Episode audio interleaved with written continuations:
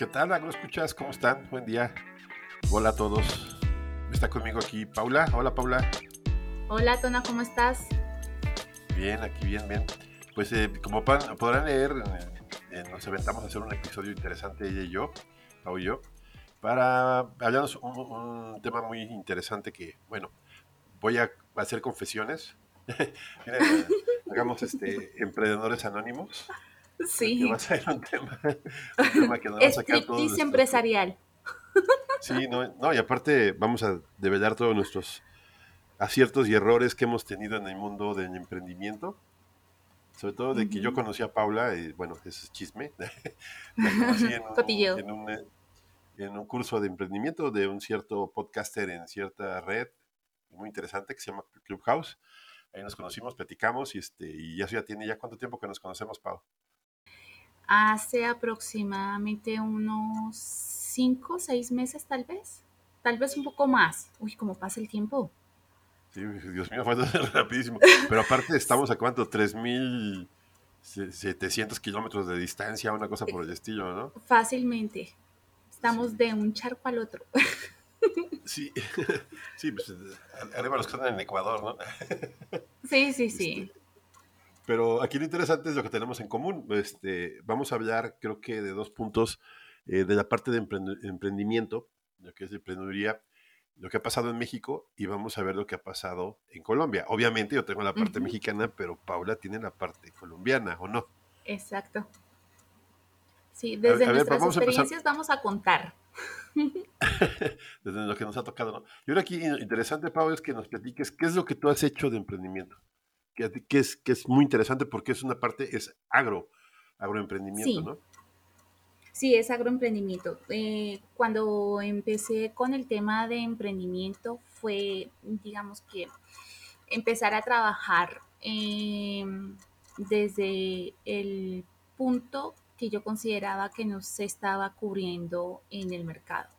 Y es que desde la parte técnica hay mucho conocimiento, hay mucha investigación, hay muchos trabajos desarrollados, pero al agricultor no le llega esa información.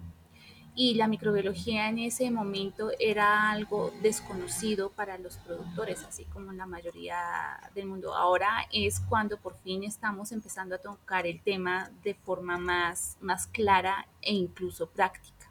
Porque antes solamente estaba la información en las escuelas, estaba en la universidad, había investigaciones, pero era hablar en japonés. O sea, nadie nos entendía, empezando porque los nombres son bastante retadores de pronunciarlos y se hace mucho más complejo eh, explicar que algo intangible pueda generar tantos beneficios a un cultivo. Entonces, esa fue la razón por la cual decidimos emprender. Tuve un emprendimiento nueve años. Pero bueno, aquí, aquí, para ponerlo un poco más sencillo, Pau, lo que estás dando a entender es que lo que tú hiciste fue el traer a la microbiología a los productores a partir de un emprendimiento, de una empresa, ¿no? Y digo, mi, maestra, mi maestra de microbiología de la, de la universidad todavía me odia porque nunca aprendí a decir bien los, los nombres de los microorganismos, pero, pero ya, ya, ya puedo, ya, No, no, no, sí, sí. Pero aquí era, empezábamos, era, era otros tiempos y te ponían como 50 nombres de microorganismos que tú, ¿qué? Y mm, entre latín mal dicho, porque obviamente los, los microorganismos tienen un latín mal dicho o, mal aplicado, y, no me digas que no, porque eso sí es cierto. Así es, así es, todavía. Que, diga como latín y, ahí ya, ya, le ponen el nombre. Sí, sí no, no, no, se quiere ver de muy, muy este, rimbombantes los temas que les ponen a los, este, a los microorganismos porque los inventan. Y eso sí me, me, lo sé de, buena fuente. Sí, de hecho es un, es un factor que se tiene de parte de los investigadores ponerle el nombre que ellos consideren a su mm, descubrimiento dependiendo en donde esté establecido y pueden ponerle el nombre que quieran. Generalmente se relaciona con familias, características y no sé qué para que no se salgan de contexto pero si le quieren poner el nombre de la hermana que está en China, eh, bueno, no sé, cualquier cosa. Entonces, sí, son, son a como se nos ocurre. Sí, vamos a que le ponen Isabelinus por la reina Isabel. Exacto. ¿Qué tiene que ver? Bueno, está bien. Pero sí, padre, bueno, es, parte de la... Sí. de, la magia. Es el derecho. sí, claro. Y bueno, pues este, empecemos, empecemos a hablar sobre el tema que nos trajo. Ya nos salimos un poco, como para vayamos siempre de temas A variar, perdón. Pero bueno. ¿Cómo, ¿Cómo, podemos definirlo, Pau? O sea, como un, emprendimiento y cómo es un agronegocio. ¿Qué sería un agronegocio? Obviamente, agronegocio es que está relacionado con el agro, ¿no? O sea, que va como tal, ¿no? Exactamente, tiene que estar relacionado eh, con los distintos eh, actores de las cadenas productivas, sabiendo que los productores agrícolas son el primer eslabón de la cadena productiva, los que procesan, transforman, eh, distribuyen, comercializan, en fin, digamos que todos hacemos parte de la cadena productiva. Entonces, está relacionado a todo lo que tenga que ver con los distintos canales y, actores de las cadenas productivas agrícolas y pecuarios. sí, porque por ejemplo, si hablamos de, agronegocios eh, grandes, hablamos de la producción de cerveza y la producción de tequila. Esos son agronegocios. Claro, son agronegocios porque la materia prima está desde los cereales y si tú no tienes la materia prima, pues te fregaste. Sí, y también, también la, producción de papas, de frituras. sí, Por eso somos el primer eslabón. Exacto. eso, eso, aunque se oiga muy simple, se me, siempre se me ha hecho muy, muy, muy este, impactante. Porque el término, acuñar el término agronegocio implica casi, casi, bueno, en caso de México, más del 30% del Producto Interno Bruto del país. Si vemos son agronegocios y vemos el tamaño que tienen, pues ahora pueden ser tan pequeños, tan pequeños como el producir lechugas a nivel, a nivel casero. Eso también es un agronegocio, ¿no? Tenerlo, tenerlo en el balcón, que ahora se vio mucho con el tema de pandemia. Entonces estamos hablando de agricultura urbana. Y es un tipo de agronegocio. El tema de agronegocio es que tú tienes un producto que es agrícola y pecuario, o pecuario y lo vas a comercializar, ya sea, sea una materia prima, sea una fruta, sea producto procesado, en fin, pero eso implica un agronegocio. Y también, por ejemplo, el tema de, la consultoría, en este caso, el tema de la gente que está haciendo eh, sensores, en nuestro caso, este, la gente que está haciendo tecnología para el agro, eh, ya que están obteniendo, extrayendo algo, algún líquido, alguna, algún, eh, algún agente de, de, de, una planta, también es un agronegocio, ¿no? Claro, ya viendo un panorama tan grande. Cervales. Mm, Total. Los extractos herbales, los microorganismos, los insumos y demás. ¿Y por qué, lo, por qué lo digo? ¿Por qué lo decimos? Porque a partir de esto podemos ver que el universo muy grande de los agronegocios es eso, o sea, qué tan grandes son, Y qué tan grandes son, y, dónde podemos incidir. Creo que si lo ponemos, por ejemplo, si la gente que hace electricidad, o sea, que se dedica a, temas eléctricos, pues nada más la generación de energía, la transmisión, la medición, etcétera. La gente que hace petróleo, la extracción, producción de energía, producción de hidrocarburos, etcétera. Pero la gente que hace agronegocios puede ser en mil cosas, ¿sí? O sea, son 20.000 factores diferentes, es a lo que me refiero, ¿no, Pau? Sí, sí, tiene, tiene que ver con el tema de producción de la planta o, del procesamiento o del cultivo como tal. Igual se van generando varios negocios a raíz de un inicial. Por ejemplo, ahorita están trabajándose mucho el tema de agroturismo o de ecoturismo o de turismo sostenible y tú estás en base de que la producción agrícola es el factor más importante porque tiene que alimentar a esos, a esos turistas y tiene que definitivamente eh, tener un aspecto sostenible. Entonces, eh, todo está relacionado. Ahora, por ejemplo, un tema que viene en un futuro cercano, y espero que no nos tardemos mucho, el tema del café. Así es. El café como agronegocio, es, y sobre todo que, que, tenemos a la gente de Colombia, yo me puse a investigar un poquito y me impresiona el nivel de agronegocio que se ha convertido. Técnico. Y de que ya era y lo que se va a convertir. Sí, Exacto. Y que el café es, es que hay que cuidarlo mucho porque se está, se está, tiene problemas ya. El cambio climático lo está afectando, pero este, eh, bueno, obviamente los negocios del café vienen desde la siembra, las fincas, las marcas, la extracción, el consumo, las, las, este, las tiendas, el que te hagas tu propia marca, tus dulces, tus chocolates, bueno, todo lo que tengas que ver con café, te genera todo un agronegocio. ¿no? Claro, porque además ahorita, por ejemplo, acá en Colombia nos estamos especializando en tener, por ejemplo, cafés, cada, cada familia o cada productor se empeña ahora no solamente en comercializar con la Federación de Cafeteros o con, entidades, con socios comerciales que hay fuera del país, sino que quieren tener también sus propias marcas, su producto diferencial. Entonces se esmeran en que esas características propias eh, individuales de su cultivo tengan un factor importante en, el tema de comercialización y marketing. Entonces, desde ese punto de vista, todo toma sentido y hay que, ser, hay que trabajar. Yo cuando trabajo, por ejemplo, con, productores de café, hay, hay personas que quieren comercializar su café, que sea un café de origen y que tenga ciertas características, que sea agroecológico, orgánico, sustentable, consciente, con mercados justos. Eh, hay un, millar de actividades que se pueden, que se pueden establecer. Entonces, y además creo que aquí empezamos con una, una, definición interesante. O sea, el, agronegocio como tal se va, se va, este, se va definiendo en qué parte de la cadena productiva va a entrar.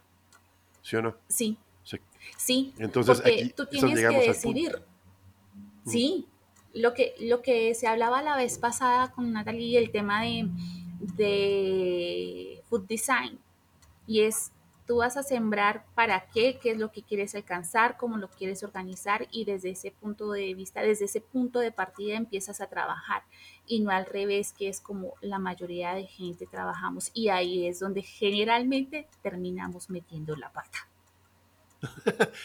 Creo que tocaste un punto bien interesante y gracias a, gracias a Natalie por habernos dado esta, gran visión de lo que es. Si no han escuchado el, episodio de Food Design, vayan por él. Este, creo que ahí empezamos. Este fue, fue bueno, la idea de lo que es el diseño de un producto y qué es lo que estamos cubriendo y cómo lo estamos cubriendo desde un punto de vista muy, muy, muy, muy grande este, y pensar en, en qué es lo que estamos haciendo. Creo que, como dices tú, el definir un producto el food design o las nuevas tecnologías, las nuevas formas de ver el producto. El, episodio también tenemos del Canvas de agronegocios, también nos da una idea fuerte. O sea, esos, esos episodios nos dan un, un, preámbulo. Y lo que intentamos hacer en este episodio, y hablar Pau y yo, es ya cuando tienes todo eso, ya sabemos lo que es un agronegocio, cómo nos impacta y ahora qué es lo que sigue, ¿no? ¿Hacia dónde vamos? Sí. sí. Sí, ¿qué es lo que sigue? Porque viene ahora sí vienen las etapas complicadas de esto. Ya tienes tu producto, ya sabes quién lo vas a vender, ya sabes a quién se lo vas a vender, ya sabes cómo se lo vas a vender, a cuánto se lo vas a vender, ya sabes tu capacidad productiva y ahora pues empezar, ¿no? Porque no... Creo que ese debería ser el orden. O sea, de hecho, la recomendación que, que, yo hago en este, en este caso, desde mi experiencia, es tener el cliente y luego empezar a producir. Y conozco muchísimos productores que lo han hecho de esa manera y ha sido mucho más fácil su camino, porque ya hay un mercado establecido, porque ya saben qué es lo que quieren hacer. No es que yo produzco y después miro a ver quién me compra, porque es muy costoso y es, digamos que, mm, no peligroso, sino bastante retador ese tema. Porque tú aquí lo que hablamos de un producto mínimo, viable para probar. Exacto, eso te iba a decir, exactamente ese punto. la metodología del Canvas, la metodología de, Design Thinking, diseñando, es que, bueno, Natalie nos platicó el tema de, que también son parte del Food Design, el, planear tu producción para sacar un mínimo producto viable, pero yo creo que ahí viene la parte más interesante como emprendedores, ¿no, Pau? Que puedas probarlo y tener la retroalimentación más rápido eh, para poder ajustar. Sí, y ahí estamos hablando de Lean Startup, porque cuando empezamos a probar todas esas características, empezamos a darnos cuenta que de repente hay que hacer ajustes, pero lo que sí es cierto es que entre más rápido te lances a probar el producto que tienes en la cabeza. No a sacarlo perfecto porque la mayoría de nosotros sufrimos de parálisis por análisis, pero si empezamos a trabajarlo y empezamos sobre el camino a ir ajustando ese producto de acuerdo a lo que nuestro cliente nos está diciendo, creo que es una fórmula ganadora. Ok, esa parte me parece parálisis por análisis, o sea que te quedas parado sin hacer nada, ¿no? Sí, de tanto pensar. Tanta información que, no decides. Decía el maestro de la escuela, el maestro Tena, de muchos se acordarán, el maestro que nos decía, no hay que estar como sopillote extriñido. sí, planeas, planeas, pero no obras, o sea, te la pasas planeando. Y aquí se trata de que sueltes el producto y tengas la capacidad de recuperar toda la información rápido. Y obviamente si, si el, cliente te lo regresa, sabes que este no me sirve, pero digamos te dice, sabes que me gustó esto, pero puedes mejorar el empaque, etcétera. Sobre todo si estamos haciendo cuestiones agroalimentarias, pues hay que tener mucho cuidado porque hay que empacarla bien, hay que, hay que cumplir con lo mínimo viable, ¿no? Con la higiene, con el proceso, el sabor. Es que tú partes del hecho de que el producto cumple con las condiciones básicas, que son calidad, presentación, eh, que tienes, eh, digamos que una producción ya estable, que sabes que el producto va a funcionar y de ahí en adelante, partiendo de eso, que ya tienes algo tangible y que puedes trabajar, de ahí en adelante empiezas a modelar. El reto está en no quedarse enamorado de la idea y no ser flexible porque eso es lo que más costo tiene para, para un productor que no es capaz de adaptarse y flexibilizar su, pensamiento y su idea. Ahora bien, por ejemplo, hablemos desde el punto de vista de lo que regresemos al mismo episodio de Natalie de Food Design. La forma de consumir las cosas ha cambiado. Si no das cuenta, a lo mejor ahorita nosotros mismos sabemos que no vamos a comer lo mismo que comíamos hace 20 años. Y que hace 20 años, y también ha habido cambios muy fuertes. Por ejemplo, ha habido productos demasiado azucarados, productos demasiado demasiado este, salados, y ahora con los temas regulados de tener una, una, una, dieta balanceada y todo esto, pues los productos tienen cierto público objetivo, ¿no? Claro, y, tiene que ser así. Y tiene que ser así. El asunto, y ahí entramos, eh, digamos que me voy por la rama un momentico y nos devolvemos, es que tiene que estar regulado por la razón que tiene que estar al alcance para todos y tiene que ser saludable para todos. Porque no puede ser que por tener un beneficio tú em, reduzcas la salud de una población por vender un producto. Entonces, el, el, tema se sale ahí de control. Entonces, ahí hablamos de ética como productores, como empresarios, como emprendedores. Sí, pero también empieza la parte social, empieza la parte sustentable, ya es mucho más complejo producir ahora que producir ah, antes, ¿no? ya no puedes es que somos más. Sí, claro, pero aparte pues necesitamos más comida y queremos comida de mejor calidad. Exacto. El asunto es que tenemos que, lograr que esas condiciones de buena comida sean sea igualitario, o sea, el derecho sea para todos. Entonces hay que buscar la forma de, de que esa producción sea sostenible, que además eh, sea nutritiva, que tenga una muy buena calidad y que tengamos todos el mismo derecho de una, de una alimentación que, realmente nos nutra, que no, que no sea más barato comerse una comida chatarra que, un plato de verduras.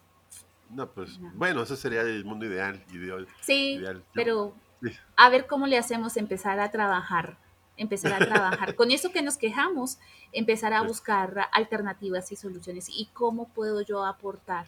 ¿Y qué voy a hacer yo? sí, bueno, nosotros, tenemos, nuestra trinchera, que es la trinchera de los productores, ¿no? Pues sí. todo lo posible que podamos pedir información. Bueno, ok, vamos a, vamos a regresar, ya que te saliste por esta rama, sí, sí, regresamos. Devolvémonos. Ya, ya, ya tenemos todo. Ya tenemos nuestro producto, ya tenemos nuestra solución, ya vamos al mercado. ¿Qué sigue? ¿Qué sigue? Ya estoy yo listo para decir. Yo creo que aquí es pensar en cómo lo voy a vender. Marketing, redes sociales, eh, amigos, eh, cómo voy a llegar a mi cliente, cómo mi cliente sabe que existo, ¿no? Sí. Es, es conocer el producto que tienes, o sea, cuando tú conoces el producto que tienes, tienes la capacidad de saber a quién le va a interesar Entonces, por eso ese producto mínimo viable, esa información que vas a obtener ahí es muy importante, porque el cliente te va a ir diciendo qué es lo que le gusta, qué no le gusta, qué es lo que espera del producto, eh, qué presentación debería tener, qué tamaño debería tener. Todas esas preguntas son las que podemos extraer cuando hacemos esa actividad. Y ya de ahí en adelante empezamos a tener, digamos que, nuestro avatar es decir, la persona ideal que nos compraría, qué edad tendría, cómo, cómo, cuáles son sus hábitos alimenticios, si estamos hablando de un producto, eh, digamos que de agronegocio. Entonces, eh, ¿quién lo consumiría? Eh, ¿Bajo qué condiciones? ¿En qué momento? ¿Qué características tendría? Y sobre eso empezar a trabajar la parte de, de marketing y de ventas. Entonces, sí, claro es, si tú no vendes el producto, estás frito, porque es un hobby demasiado caro. Sí, claro. y también estás invirtiendo. Y a veces claro. empiezas con una inversión personal, empiezas con, ah, de por sí trabajar, también debes empezar a contabilizar tus horas.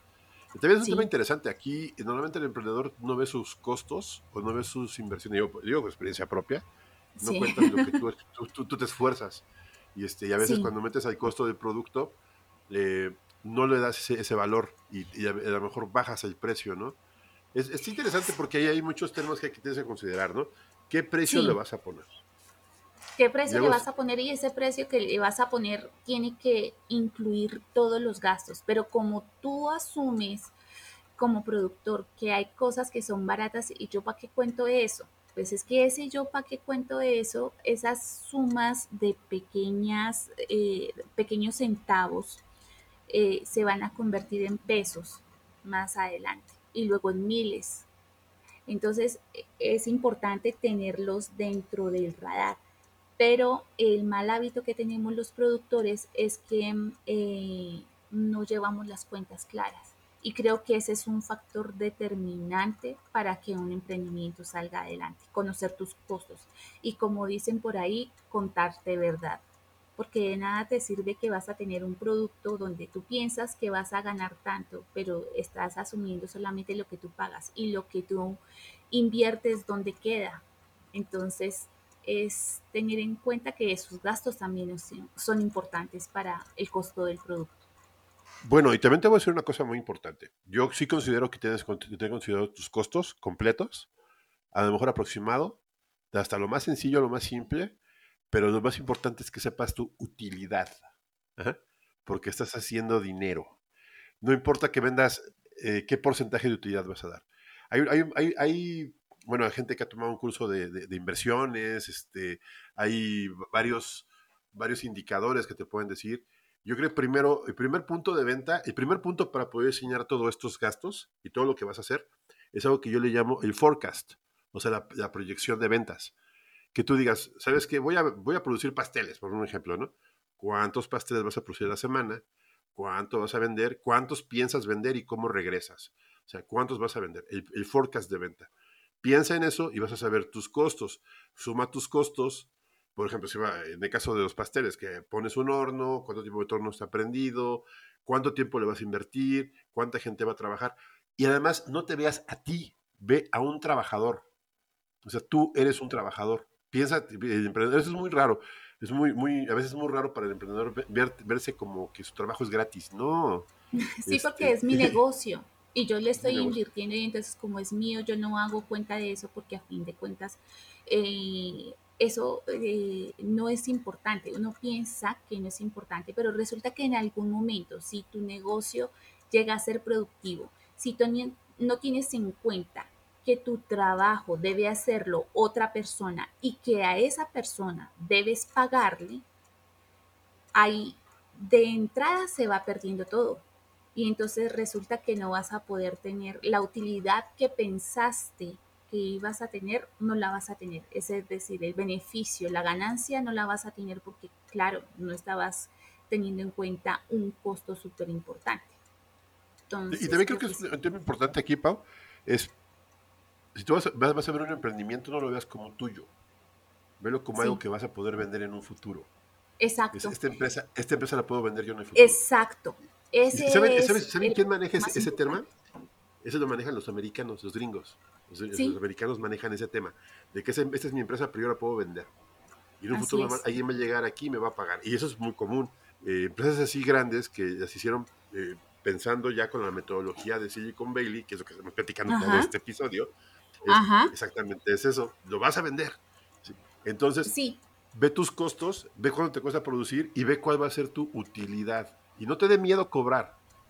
Y es lo que le decía a cierta emprendedora que conozco, que no, te dé miedo cobrar. que no te dé miedo cobrar. Y decir, cobra, pues realmente si te dicen que no, pues no es vale decir que te digan que no y, ok, si tú estás dispuesto a, dar un producto de calidad como emprendedor, pues que tengas el costo de lo que estás entregando, no lo des más barato, ¿no? Exacto. Que tengas tu vida.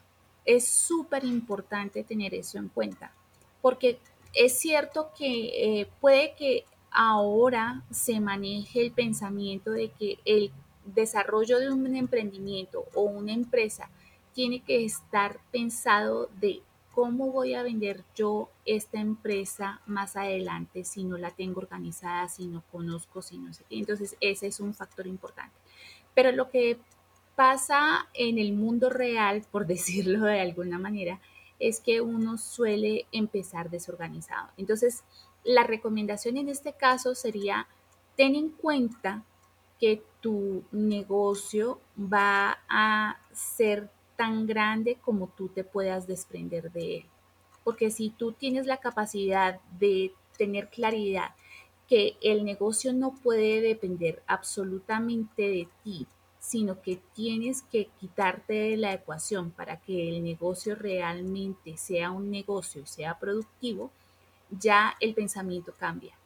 Porque si, por ejemplo, el restaurante no anda porque el dueño del restaurante es el chef y nadie va a hacer la comida como la hace ese chef.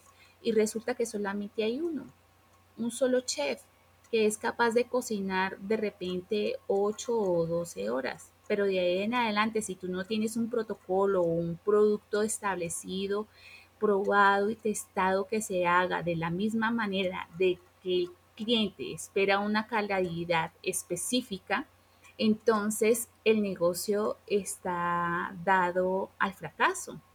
Sí, también, también pensemos en que cuando empiezas un emprendimiento te empiezas con diferentes áreas, ¿no?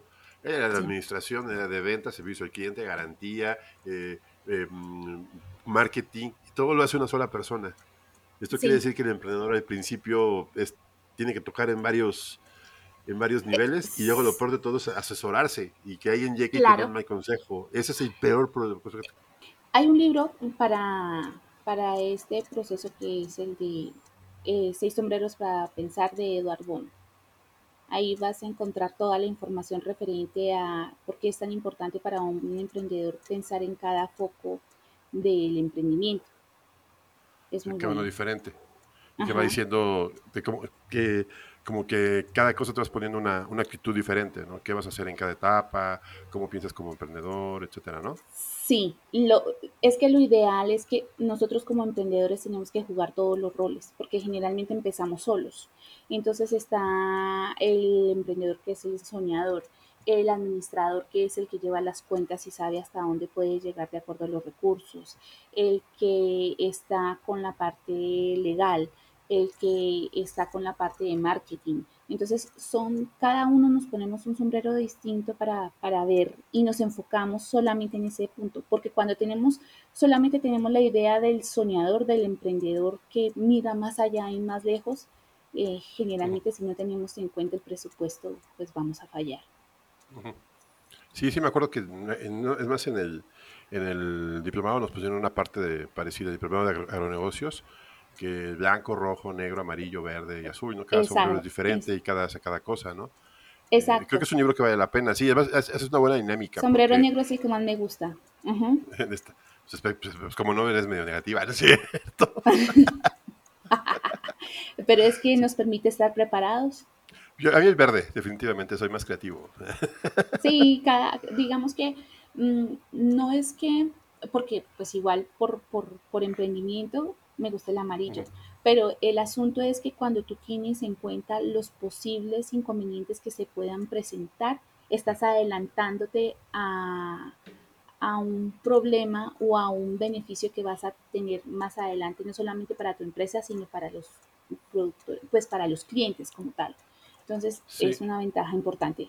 Sí, me, acuerdo que, bueno, ahorita estoy viendo aquí en las notas que es el blanco es el neutro, el rojo es un punto de vista emocional, el negro es el negativo, el amarillo es el optimista, el verde es el que da la parte creativa del sistema, y si el azul es que lo ve desde fuera, o sea, que lo ve desde una persona. si puedes ver un problema de este tipo de, de estos tres, de estos seis eh, puntos de vista, y lo padre aquí es que, por ejemplo, si haces una dinámica con algún grupo de amigos y tú te pongas el problema, lo pones en diferentes perspectivas, puedes saber qué exactamente qué es lo que va a pasar.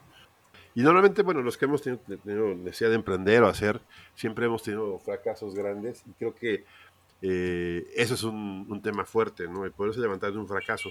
Yo, en mi experiencia, lo que puedo decir es, cuando una empresa empiece, por pequeña que sea, no hagas un solo producto, haz varios y piensa rápido y muévete rápido. Y cuando le pegues, quédate ahí, agárrate para crecer. Es como hoy en la mañana, eh, bueno, platicaba con un productor que está haciendo lechugas. Dice, es que tengo miedo que llegue alguien y me robe lo que estoy haciendo en este momento. Y yo le dije, no, no te pelees por lo que... Eso si quieres regálaselo. Lo que no le tienes que decir es lo que vas a hacer en el futuro. ¿Cómo vas a producir tú tus lechugas en el futuro? Eso es lo que no tienen que saber. Lo que tú, la tu visión que tienes, porque esa es tuya. Que hay dos energías con las cuales uno se mueve eh, en cualquier actividad que haga en, en la vida, desde el miedo o desde la confianza en el universo. Eh, aquí ya me pongo un poquito hierbas, pero digamos que la esencia de, de esto... Traduciendo esotérica. Sí, perdón. Muy incienso. El tema aquí es que cuando tú tienes miedo de hacer algo, generalmente el miedo te paraliza. El punto está en que la función principal de un emprendedor es que aunque tenga miedo, uno tiene que lanzarse a hacer las cosas. Entonces no vas a saber si va a funcionar si no, si no te lanzas al agua y si no lo pruebas. Si pasó, chévere. Genial porque pude sacar esta idea y fue positiva o negativa, pero ya te quitaste la duda. Pero si lo haces desde el miedo, que eh, no, no lo hago porque es que de repente, de pronto, eh, quién sabe, me van a quitar, me van a robar. Mm, no lo vas a probar porque por miedo a que te pase algo. Entonces, em, creo que ahí es importante tener en cuenta que un emprendedor debe estar consciente de que se enfrentará a la incertidumbre y ese será su pan de cada día y que somos capaces de afrontarlo que somos capaces de generar dinero y que por lo menos eh, desde mi experiencia hablo, eh, a mí me gusta el happy money, es decir, el dinero feliz. La gente feliz de pagar por mis servicios o productos y yo feliz de recibirlo porque ese cliente está satisfecho. Y también a mí me gustan los, los happy, los clientes happy, ¿no? Felices. Billions. Porque el tema, el tema más, más, más horrible es que tengas un cliente malo. Digo, también eh, eh, lo que yo he aprendido en este caso es, si tienes clientes, buenos productos y clientes malos, tienes un, muy, poca felicidad.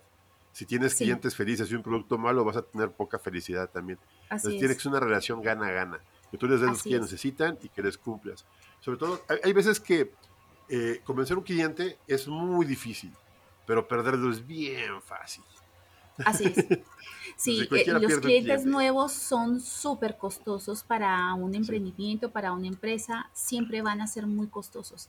Por eso lo que tenemos que hacer es mantener a nuestros clientes, que tengamos un buen servicio, un buen producto, que tengamos una buena atención al cliente, la atención postventa. Eh, todos esos factores van a hacer que tú seas, digamos que, recomendable porque esa persona que está feliz con tu producto o servicio te va a recomendar. Entonces, hay que, trabajar desde ahí. Que escuches a, escuches a tu cliente y tu cliente sepa que realmente existes y que lo tomas en cuenta, ¿no? Sí, sí. Y que estás cubriendo una necesidad muy importante. Exacto. A todos nos gusta que nos, sé, o sea, a ninguno nos gusta que nos vendan, porque no nos gustan que nos vendan. Entonces, lo que hacemos, por ejemplo, es ayudarles a comprar es decirles, eh, mira, en este caso la solución que yo tengo mm, no te funciona para este momento.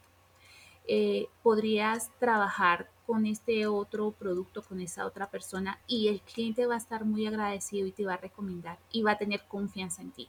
Entonces, eso es tener en cuenta las necesidades del cliente encima de las tuyas, porque eso va a generar a la larga una cadena de, beneficios y vas a ser una, una persona confiable, que, que, es responsable y que realmente hace lo que dice.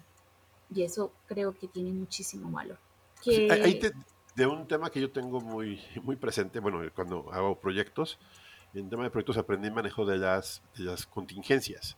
Sí. Hay dos tipos de contingencias, una contingencia de emergencia, que tú pones dinero ahí en una bolsita de 10% del proyecto, que dice, sabes que aquí este, lo, si yo lo tengo, si algo falla, con eso tengo que arreglar todo. Y una contingencia administrativa, que puede ser, tú la defines con el cliente, sabes que, mira, apártame este dinero y lo vas a dejar por si yo necesito. Si te equivocas y todo eso pasa, lo que yo hago como emprendedor, o sea, la parte de administrativa, pues obviamente no es mi dinero, es dinero del cliente, ¿no? Porque es un proyecto. Exacto. Pero la, la, la, de emergencia la tengo ahí. Y si no falla nada, eso se convierte en utilidad. Me llama mucho la atención que hace poco hice una instalación y un cliente me habla bien preocupado. Oye, se apagó. Ah, ok, voy a ver. Sí, el problema es su equipo por esto, esto y esto y esto.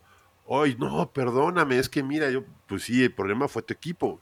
¿Cuánto te, ¿Cuánto te debo por la visita? No me debes nada, es parte de la garantía. ¿Y sabes qué cara puso? Fue genial. O sea, dices, gracias. sí, yo, yo, lo tenía presupuestado, ¿no? Y ese tipo de cosas son los que te hacen ser más confiable con tus clientes, ¿no?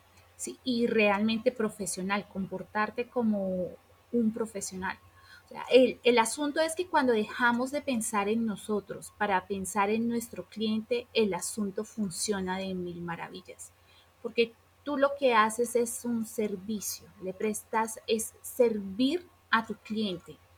Y cuando pensamos es en vender eh, humo, en que son mentiras, en que, en que lo que me dice no es cierto, yo ya empiezo a tener desconfianza y pasa lo que hablamos la otra vez, Sonia, y es que uno termina con el corazón roto, porque se, enamora, se desencanta, es como si la novia le, hubiera, le hubiera roto el corazón a uno. Entonces, eh, el novio o la novia. Entonces, eh, hay que, hay que pensar en, en, esas contingencias y creo que sí, es un tema súper importante que generalmente pasamos por alto. Sí, ok. Bueno, vamos a entrar, vamos a acabar, vamos a por la última parte. Ya hablamos casi de todos los puntos. ¿Cuáles son los temas como persona de un emprendedor? Un, emprendedor, sobre todo en el tema agrícola, eh, que se dedique a esas cuestiones, ¿cómo ves la relación que tienes con la familia, con los amigos, tu exceso de trabajo, tu... Mm que después se convierte en una cosa muy relajada porque pues obviamente vives en el campo, vives en el campo, disfrutas, te dicen el señor de las plantas, pero bueno, ya sé que es otro negocio. Sí, sí, sí, ese, ese, ese es otro negocio. Ese es otro agronegocio. te conviertes en un, este, o sea, al principio sí es muy pesado para tu familia, tus amigos, todo esto, y que tú te, te metas en ese tipo de actividades, ¿o no, o no Pau?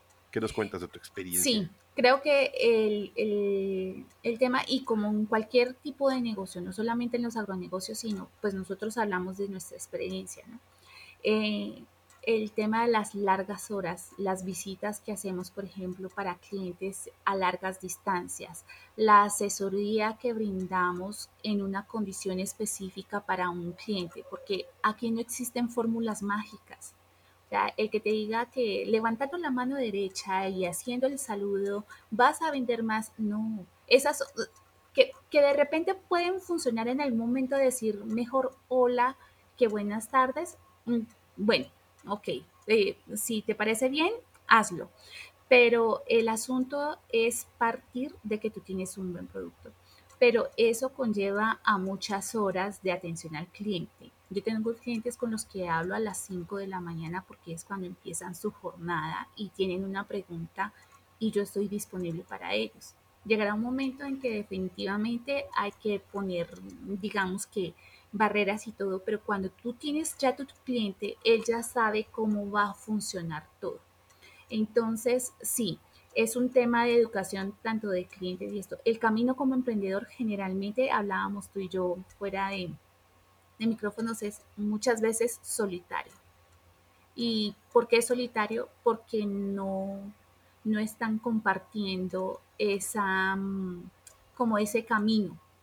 Ese mismo camino no, no se puede compartir, no entienden por qué nos estamos exponiendo a un trabajo de 8 horas para pasar a tener un trabajo, qué sé yo, de 16 horas. Uno como emprendedor, si pensabas que esto era andar en chanclas y pasar de fiesta en fiesta y montando en moto con el pelo suelto al aire, eh, no. Oye, y este, a ver, eh, pusimos un punto aquí en el guion que me parece el último, es el último, yo lo puse, yo puse como el último. ¿Cuál es el secreto del éxito de un emprendedor en el agro? ¿Cuál crees que sea? ¿Qué, tú qué crees que, qué piensas que sea? Creo que es eh, tener en cuenta que cada cliente tiene sus, sus necesidades y tener en cuenta que eh, de qué manera tu producto o servicio le va a quitar esa necesidad que él tiene. Es decir... Pues yo realmente, en lugar de quitar, debería más como dar. ¿Qué, valor vas a dar? Claro. Que te ubiques bien en, línea, en la línea productiva, en, las cadenas que platicamos al principio del, podcast, de dónde estamos, qué estás haciendo y qué valor pones.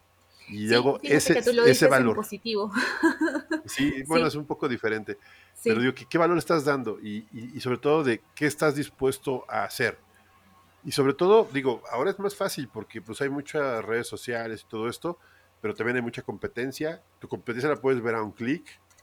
Sí. Ubícate bien con ellos y haz algo diferente. O sea, no hagas lo mismo.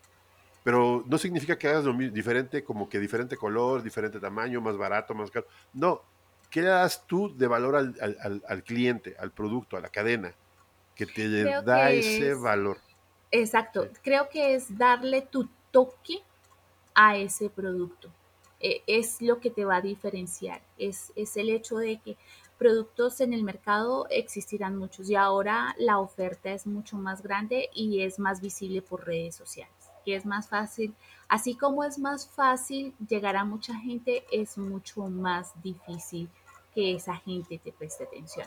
Entonces, ¿cómo vas a lograrlo? Teniendo un producto de calidad, donde el beneficio para el cliente sea tangible, evidente y eh, de esa manera podrás diferenciarte. Y la gente se encarga de comentar las buenas noticias. La mayoría de, nosotros comentamos lo, un buen servicio, un buen producto. Y estamos felices de compartir porque es una forma de retribuir a, a, la solución de ese, de ese reto que yo estaba teniendo. Entonces, como veo que me tuve un beneficio, quiero devolver ese beneficio para alguien más. Ok, Pau, pues ahora, como parte final y sorpresa del podcast, vamos a enumerar productos o servicios que sean de emprendimiento que nosotros hayamos escuchado. No, sea, no solamente nuestros, sino de otras personas que creemos que son interesantes. A ver, ¿qué, ¿qué, se te ocurre? Empieza por los tuyos, digo. sí, bueno. Em, muestra, déjame ver. Hay una, hay una productora eh, agrícola que tiene una huerta orgánica y ella maneja todo desde el punto de vista del manejo de alelopatías, es decir, maneja la producción y el control de plagas desde el punto de vista con, con el manejo de otras plantas. Ese me parece súper importante. Eh, se llama Cielo Verde.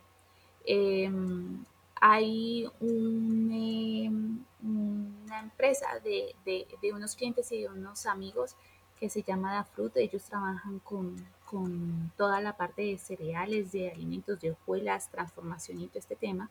Y tienen muchos productos eh, alimenticios pero lo que ellos ahora están haciendo, ellos compraban antes la fruta para recubrirla de chocolate o hacer bombones y todo este tema. Ahorita nosotros los estamos asesorando a ellos para que produzcan de manera agroecológica y están usando nuestros insumos. Entonces, es, es la conciencia de que cada vez esto es más sostenible. Mm, ¿Qué, ¿Qué, otro me parece como...? El, el, más grande que yo he visto últimamente pues es de los sensores que estamos trabajando, que es Seagrow, es un, emprendimiento holandés, pero sus sensores son muy buenos. Y ellos realmente no venden sensores, venden información. ¿sí? Este, eso está muy padre. Y además que la capacidad te da para poder trabajar y, y, conocer. Que obviamente, pues está todo un poco eh, en desarrollo. Aquí hay uno de productores, eh, eso es pecuario, que son productores de cerdos. Entonces ellos eh, empezaron con la producción de cerdos, hacen ahora cárnicos, toda la línea de cárnicos pero además de eso ya están en el tema de economía verde y sustentable y es que empezaron a producir sus propios alimentos para, para los cerdos. Entonces, sí, eh, nuevos, son los nuevos este, ranchos, ¿no? Sí. Que se están haciendo autosustentables. Exacto, porque el negocio está en que mientras tú piensas en el planeta, no solamente lo puedes hacer desde ese punto de vista, sino desde el punto de vista económico también porque con los precios, es que a mí me decía un productor hace, hace poco, es muy difícil, Paula, que una vaca produzca en pesos cuando está comiendo en dólares. ¿Por qué está comiendo en dólares? Porque resulta que tienen que alimentarla con purina. Lo mismo pasa con, la mayoría de, de eh, productores agropecuarios, ya sean cerdos, vacas, eh, mm, aves, mm, gallinas, eh, lo que sea. El grano lo importan porque es mucho más barato importado. Entonces, claro, como lo tienen que importar, se paga en dólares. Y ahorita con esta escasez containers y demás, se ha hecho imposible, una mortalidad grandísima. Entonces, están comiendo en dólares y se venden pesos y no hay cómo alcanzar utilidad. Entonces, creo que sí, ese es un factor importante. O sea que sí estamos en una etapa un poco, un poco de, pensar en, emprender, si hay quien emprender en temas agropecuarios, digo, desde producir lechugas, que es muy, muy, loable, muy sencillo, pero obviamente es mucho trabajo. Sí. por un día que no des desagua tus lechugas, se te murieron todas, como le pasó a cierto productor que conozco. Exacto. o sea, a mí en la mañana, pero bueno. sí, eso, eso puede pasar. Y cuando Tú te metes, por ejemplo, en el tema, yo antes asesoraba cultivos, pero ahora que también soy productora, entiendo mucho más la dinámica de qué es lo que se establece. Y como ya tengo el chip de emprendimiento, el chip de ventas, el chip de investigación, el chip de producto, ya puedo encasillar muchas cosas. Entonces, no es necesario que seas especialista en todos los aspectos, pero sí, es importante que conozcas todos los, los aspectos que ello conlleva. Pues bueno, Pau, como que huyamos porque ya llevamos casi una hora. Sí, sí, como siempre, cotorreando. Como siempre. Yo creo que este, este, es un tema que nos puede dar para mucho. Lo que intentamos en este caso es eh, que Paula pues, pues, pusiera su experiencia y le pusiera un poquito de orden para lo que viene, porque la siguiente etapa que vamos a hablar es ya de, de cómo hacer las cosas. Este, vamos a platicar un tema de, por ejemplo, cómo llevar un, una producción con un poco más técnica, o sea que vienen cosas interesantes para Agronauta, ¿no? De, de, qué vamos a hacer. Y pues y sobre la misma línea, y este, este episodio lo tenemos pendiente hace mucho tiempo. Este, pues gracias, Pau. Sí, creo que es un, un, factor importante y es un muy buen abrebocas. La idea es tener muchos aspectos que, que, que hay que tener en cuenta para eh, la producción que, la agronomía o el tema agrícola o pecuario no es una cosa u otra, sino es una cosa y otra. Me acuerdo mucho hace algunos años que hay una revista de emprendimiento y normalmente ponían varios emprendedores pequeños, o sea, eh, de personas que hacen, pues de la que señora que hacía crochetas o que hacía figuritas, pero normalmente los más exitosos eran los que se dedicaban a cuestiones agrícolas, y que producía vacas y que tenía quesos Creo que en esta época ya es más fácil que un productor llegue al, al, este, al consumidor final en, otros, en otras vías. Eso lo vi, por ejemplo, en el tema del café, que la gente que ya hace café en las fincas ya están llegando directamente, ya no, ya no tienen tanto el hecho de querer vender el café a los grandes mercados, sino buscar sus propios clientes. Y es igualmente en otros alimentos, o sea, que la misma gente está empezando a hacer sus quesos y, distribuirlos a ciertas zonas, ¿no? Y eso creo que es emprendimientos que son más, más, más reales y que en el punto de vista agrícola van a traer muy buenos beneficios, ¿no? No por algo que ha crecido, bueno, aquí en México creció el 8% y este año va a crecer alrededor del 6%, ¿no? A ver cómo nos va con el tema de, los insumos del próximo año, ¿no? Por ejemplo, en Colombia el tema de, de café, como tú bien sabes, está creciendo cada vez y se está especializando y hay cafés de origen y hay con determinadas características y eso, pero eso también se trasladó al cultivo del cacao. Entonces ya hay productores de cacao especializados para la chocolatería fina. Entonces hay un tipo de clon o de variedad que le va a representar un sabor más frutal, más almendrado, que tenga un sabor cítrico. El mismo tema, por ejemplo, de cervezas, esa misma línea se puede trabajar en chocolatería o en producción. Hay un millón y medio de oportunidades. Estimados escuchas, esperen el episodio de café. Estamos preparando algo muy grande. Sí, las estamos aquí endulzando. endulzando, porque viene y a mí me impresionó mucho el tema de, la gente de Colombia y sobre todo me volteé a ver en mi mercado, mercado mexicano, y estamos muy lejos. Está muy padre, muy bonito lo que hacen allá y creo que podemos traer cosas interesantes y sobre todo quitarnos esa soberbia de productor, que es creo que muy dado por los mexicanos, que nos da la soberbia de querer ser muy buenos pero realmente no lo somos. O sea, hay gente que lo está haciendo mucho más humilde. Y gracias a, bueno, a Paula, en este caso, a la gente de Colombia, que es muy dada a compartir.